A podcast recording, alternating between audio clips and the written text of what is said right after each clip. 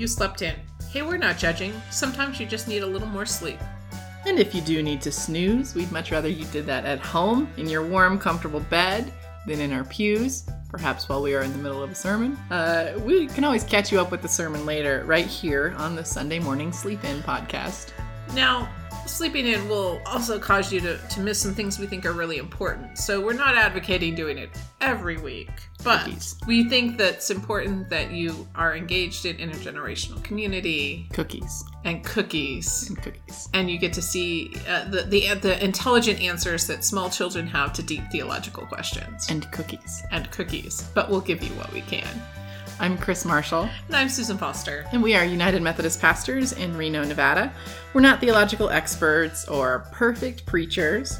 We're just your average pastors helping our congregations uh, try to think through life's big questions every week. We started this podcast so that if you're away from home or working, or maybe you got to teach Sunday school this week, maybe just sleeping in, you can keep up with some of the ideas floating around the church. Each episode is a conversational version of a sermon one of us gave on Sunday, which means sometimes we stray from the path of where the Sometimes sermon it ends up very different. Sometimes it feels a lot different. Uh, but whatever day it is when you're listening to this, we invite you to keep an open mind and an open heart. See where it takes you. Yeah. And as it's taking you somewhere, we really do believe that God is in the midst of this. and That you are, that uh, you don't have to agree with everything we say, but we want you to use that brain that God gave you to think, to imagine, to figure out what you think. But in the midst of that, we our sincere hope is that you will experience a mysterious, loving force in the world we know as God moving in your life as you consider this. Thank you, Susan. So, this sermon is from the end of January. We're catching up uh, because I've been out of commission for a little while.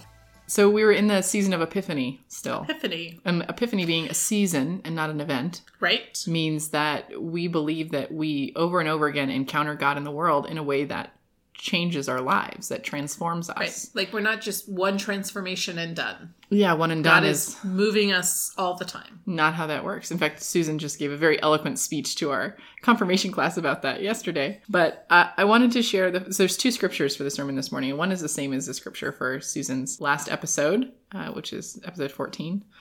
But this is from Deuteronomy chapter 18, verses 15 to 20. God is going to raise up a prophet for you. God will raise up the prophet from among your kinsmen, a prophet like me. Listen obediently. This is what you asked God, your God, for at Horeb on the day you were all gathered at the mountain and said, We can't hear any more from God. We can't stand seeing any more fire. We'll die. And God said to me, They're right. they have spoken the truth. I'll raise up for them a prophet like you from their kinsmen. I'll tell them what to say, and they will pass on to them everything I command them. And anyone who won't listen to my words, spoken by this prophet, I will personally hold responsible. But any prophet who fakes it, any who claims to speak in my name something I haven't commanded them to say, or speaks in the name of other gods, that prophet must die. Die.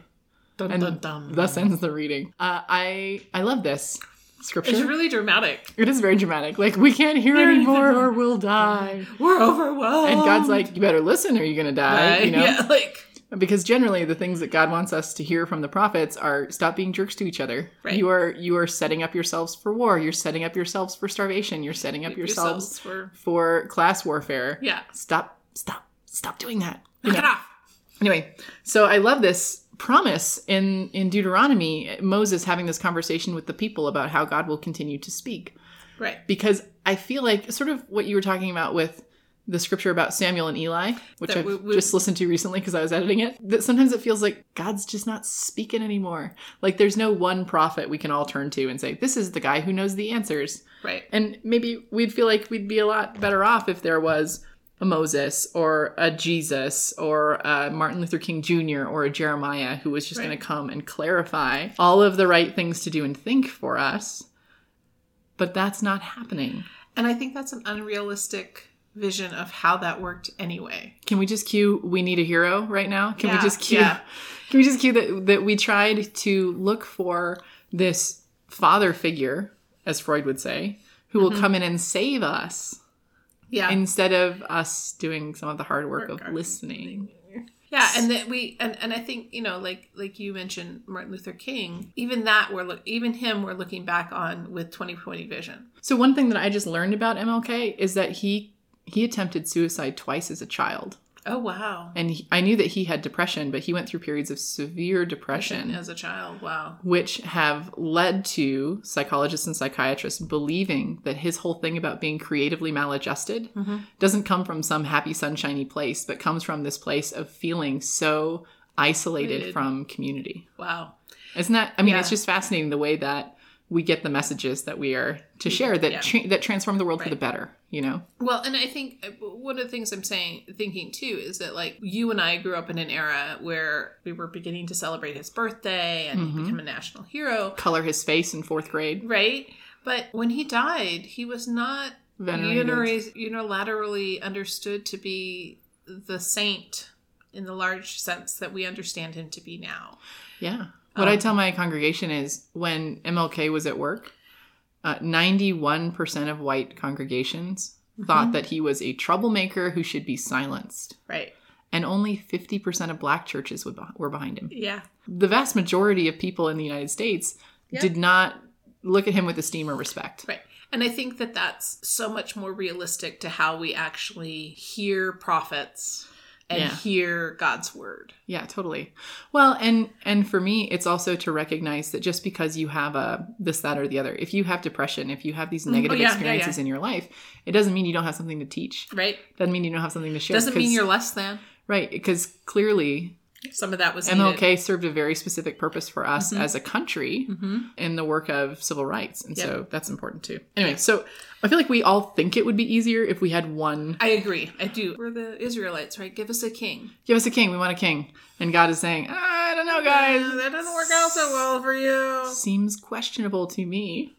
I love the little elephant in Tarzan that never wants to get in the water. Seems questionable, Questionable to, to me. me. It's kind of a hypochondriac. It's us. Yes. So the sermon changed abruptly from uh, here are the voices I think you need to listen to Mm-hmm. to me saying these prophets are everywhere already. Already. These prophets are still speaking to you Mm-hmm. now, and they're not going to be put up on some pedestal because we don't do that with people anymore. Right. We tend to dig in and find all of the dirt that they possibly could share. And the only weapon we have against that, the only defense we have against that is vulnerability and saying, This is how I learned this. Yeah. But we're looking for a hero. And when you're looking for a hero and your hero climbs out of the cage on the pedestal that you've put them on, Mm-hmm. you're less likely to be willing to listen to them. Yeah. The truth will out, Mm-hmm. and the truth is speaking all around you. Yeah. And you get to decide to listen or ignore. Um, and you get to decide whose voices you're going to seek out. Mm-hmm. Because that's the other joy of social media, right? Is we get to decide Right. who we're going to listen to. Joy and challenge. Uh, what I said was, I'm coming from two weeks of continuing education. Mm-hmm. We had the Gathering of the Orders, which is a mandatory gathering of all the clergy in California, Nevada of the United Methodist Church. And we get together and we usually learn something and we worship together and we hang out, check in with each other, support and encouragement, all the things that y'all do in church, Right. clergy do with each other as a church. It's what we call our order. So we were doing that for about uh, a week, and then the week after that, we were at the Lead conference. And again, I'll put another link in the bio or in the in the blog post about the Lead conference. But it's sort of a TED style conference where people stand up and tell you something about their story, their experience, their idea, what they've tried, what they've failed at, what they've succeeded at. Get all these glimpses of all these different experiences, and we kind of pile them together in categories, for lack of a better term, Yeah. so that we can see how they bounce off of each other. Mm-hmm. So we can see how our own stories bounce off of them because we're listening. Right. We're trying to listen for where God is moving in the church in this day and age and in these contexts that we all serve, rather than assuming that it's always going to be the same. And so I said, I have come from two weeks of hearing lots of prophets, Mm-hmm. two weeks of submitting myself to the idea that I don't have the entire truth and other people might really have something that I need to hear. Yeah. And other people might really have something that I then get to convey to all of you, Right. which is great. I said one of the great things about me, about the lead conference for me, is I get to go and then like this furnishes my newsletter articles for the next year. Yeah. like I have all these wonderful stories to share with you that are inspiring and challenging. And that's great. And so I said, well, I'm just going to share some of things that I've heard. And then I, I brought in the Mark story as well. So the story of Jesus teaching in the synagogue, and there's a man with an unclean spirit Um, or some people call it a demon or a darkness or Yeah. a whatever. Something something that causes him to act out And Jesus, in a socially unacceptable way. totally, and Jesus calls the demon out and frees this man from the demon, and everybody is amazed. What's crazy is everybody is not amazed so much at the demon thing, but at the teachings that Jesus has that cast out the demon. And so um, Susan just did a really great episode, episode 14. Go check it out about what that might be for us. Um, but for me, an indication of when God is speaking is are the demons on the run. A good indication of is God speaking is uh, does it threaten a way of life that is constricting Yep. or oppressive for you or other people? Yeah. So all of the isms, racism, sexism, ageism, Yeah. all of the phobias, Mm-hmm. um, all of the all of the anxieties and shames and rages Yep. that get between us and what is good and holy and peaceful and just. Right. Those are those are the demons, right? And so, uh, if somebody is speaking, how do you know if it's God speaking? Are the demons on the run? Right. That's one question. Are, are the demons on the run? Does it does it heal? Does it offer a path to wholeness, Yeah. Is there is there reconciliation, recovery? right. Is it only good news for you or is it good news for everybody? Right. So that's another question. Because if it's good news, it's got to be good news for everybody. Right. If it's only good news for you, I would ask you to take a second look. Strongly advise. Strongly advise you to think about that. Another question is does it scare you just a little? Ooh. Does it does it ask you to give up a little bit of your status quo? Yeah. And that's a hard one, right? Like that's that's when we oftentimes that's when we start going, uh, uh, uh, no, uh, Mm-hmm. this can't be God because because God would not ask me To give up this thing. to give up my favorite soup, Yeah, you know, or whatever it is. right? But I'm just I'm being Yeah. silly, right? So but God- we hold on to like all these things that stand in our way, hmm or stand and or that create barriers for others Yeah. out of our own. So so the fact that the promise is that God will raise up a prophet for Mm-hmm. you to hear them speak. And then God will raise up a prophet for you to hear them speak. And then the way that you will know if it's of God is that it will put the demons on the run, it will give you healing and justice. It will it will do the things that God does, right? Right. So I said, so here are some of the truths that I heard. Mm. So and here? And the, and the first one, the, the frame that I used was the Alex Awad, who was the um, Uh-huh. speaker at the Gathering of the Orders. He's a Palestinian Christian. Mhm. He came and talked to us about his experiences with um, Palestine and Israel Mhm. and all the conflict there. And his overarching point was everybody has challenge Mm-hmm. and Yeah. everybody has privilege Yeah. and they are not mutually exclusive Mm-hmm. so that you can have i mean you have privilege if you have an education if you have access to listening to this podcast if you have health Mm-hmm. uh, if you have a way to feed yourself Yep. if you have shelter these are all privileges Mm-hmm. right but you also have challenge doesn't mean you haven't worked hard it doesn't mean that you haven't made decisions that have been difficult Yep. it doesn't mean that sometimes it takes a toll on you but you have privilege and you have challenge and the the echoing theme in all of these talks for me was here were people who used their privilege Yep. and actually found ways to use their challenges as well as portals as openings as entryways as windows for god to enter Yeah. for grace to enter and so for us it's not about saying well here's here's my privilege and here's my challenge and therefore i can't This is what I can do, and this is what I can't do. Right. It's about here's my privilege and here's my challenge and here's how I can leverage both of those things Right. to do the thing God is calling me to do. Right. God sees resources, and those are those would you know we would put those in the pile of resources, right? Mm-hmm. And that God sees resources differently. Oh yeah. They're Right. shared they're shared commodities. They're shared commodities, like that that we that and that when we put them all together, imagine what could happen. Right. So then I told some stories. So one of the stories from the Gathering of the Orders was from a pastor who's a friend of ours named Motoe Yamada. Mm-hmm. She currently serves at a Japanese American church in Sacramento. Mhm. And she told a story about facing discrimination in her ordination process in the South, where she was beginning her ordination process because they just could not see themselves ordaining this Japanese woman. Mm-hmm. And she's from Japan, right? She's Like, from she Japan. had- yeah. All energy Motoy. She's Tigger. Yeah. She bounces off the walls when she speaks. She's full of joy. Um, she exudes joy. It's actually a little overwhelming to be around her sometimes because she's just she's just there. You Yes, know, she's a lightning rod in so many ways. And she told stories about coming out to California, Nevada, and finding a place where people said, We see your gifts for ministry. We're going to let you do this. We're going to empower you to do this. And how she has lived that out, including even when she has gone back in a leadership role to places in the South as part of United Methodist leadership teams and sat at tables where waiters wouldn't serve her, Mm-hmm. uh, where the UM staff even wouldn't challenge the waiters to serve, serve her. her. What I loved about it was she said, That doesn't stop us. Nope. We still do the ministry, we still do the work. It doesn't stop us. We can still find the joy. Yeah. Uh, and what I loved about that was my sermon the next day Yeah. Was about finding the way that you can do ministry in the midst of the nonsense, Mm-hmm. the nonsense, all the political noise, all of the discrimination that you see, to find a way to do ministry in the midst of the nonsense because the nonsense isn't going to take a break for you to figure it out. Mm-hmm. So you have to develop You have the to, skills. yeah, you have to be in the midst of it. You have to be in the midst of it. And so, I, you know, my toy story about it doesn't stop us. No. We keep going. It doesn't stop us. And in fact, it might give you a story to tell to a group of clergy that will encourage them not to let minor inconveniences Right. or even major ones Right. stop them from doing the work. Right. It doesn't stop you. So I appreciated Motoy's story. I appreciated uh, Jasper Peters, who is the pastor at Belong Church in Denver, which was hosting us, as he stood up and talked about white supremacy in church Right. and how it's something that we cannot ignore Yep. because it is a fog, it is a smog Mm-hmm. that affects everybody. We all breathe it. Yeah. He said, but the people who are starting it or allowing it to continue are not black people, Right. right? That it, this is white can't, I people's can't. work. I can't solve this. I can't fix this one for you. I can reflect back to you what I see, but I can't fix this That's one. right. That we need to deal with our own stuff, Yeah. right? And so for us, being white in this country is a privilege. Mm-hmm.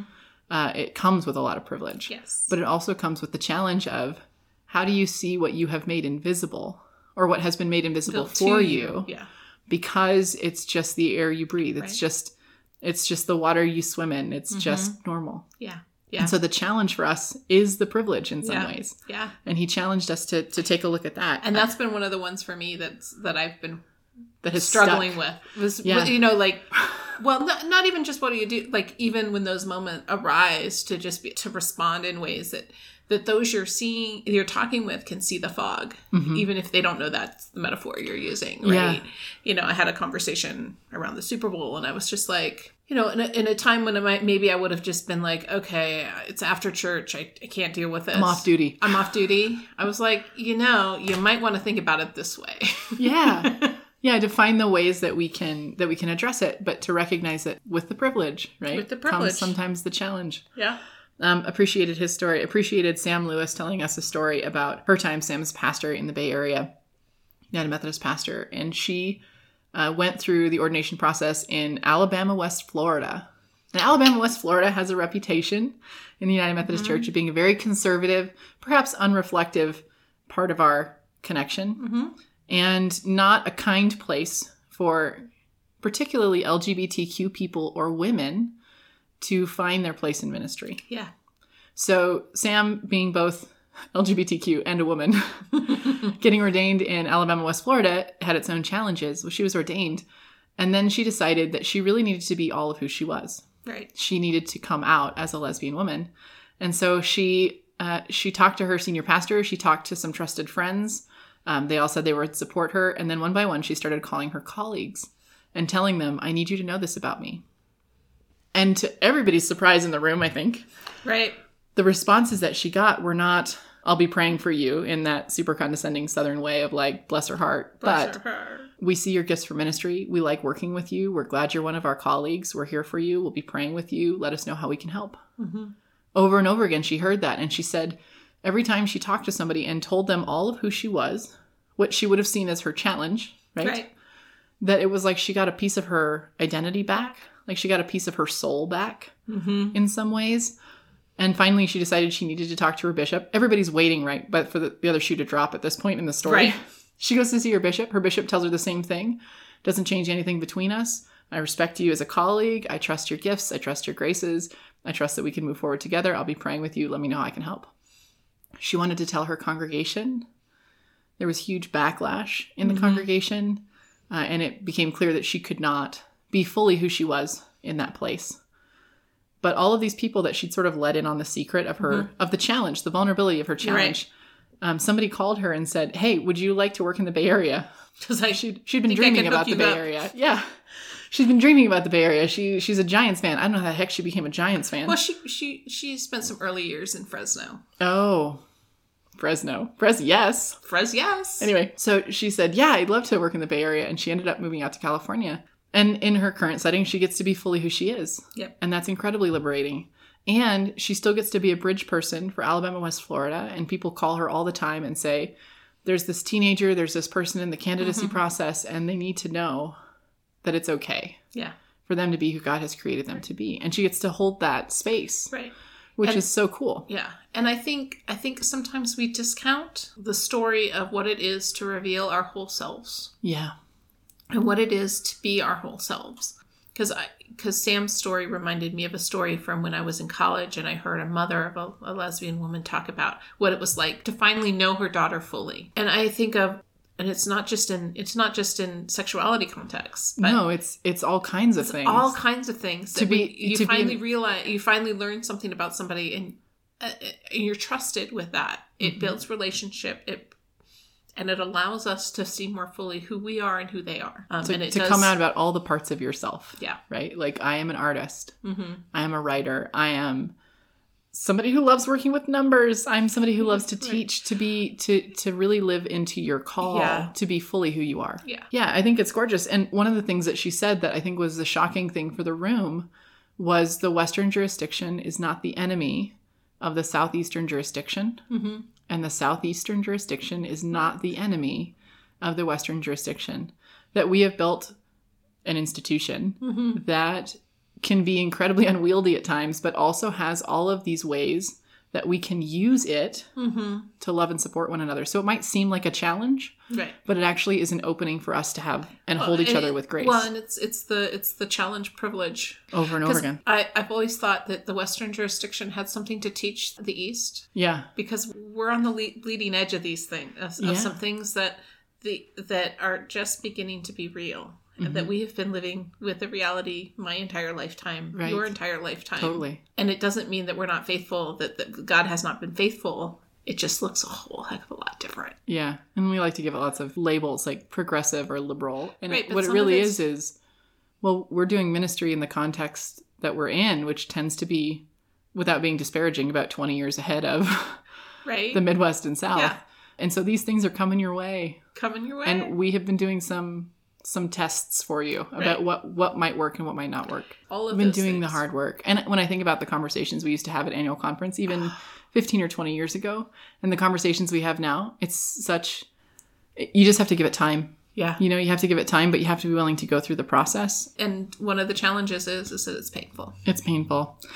But I also think the Southeastern has a lot to teach us because the thing that we are finding more and more in a world of technological advance is that people are feeling more and more isolated. yeah And the thing the South does really well is hospitality. yep and building those co- connections and networks.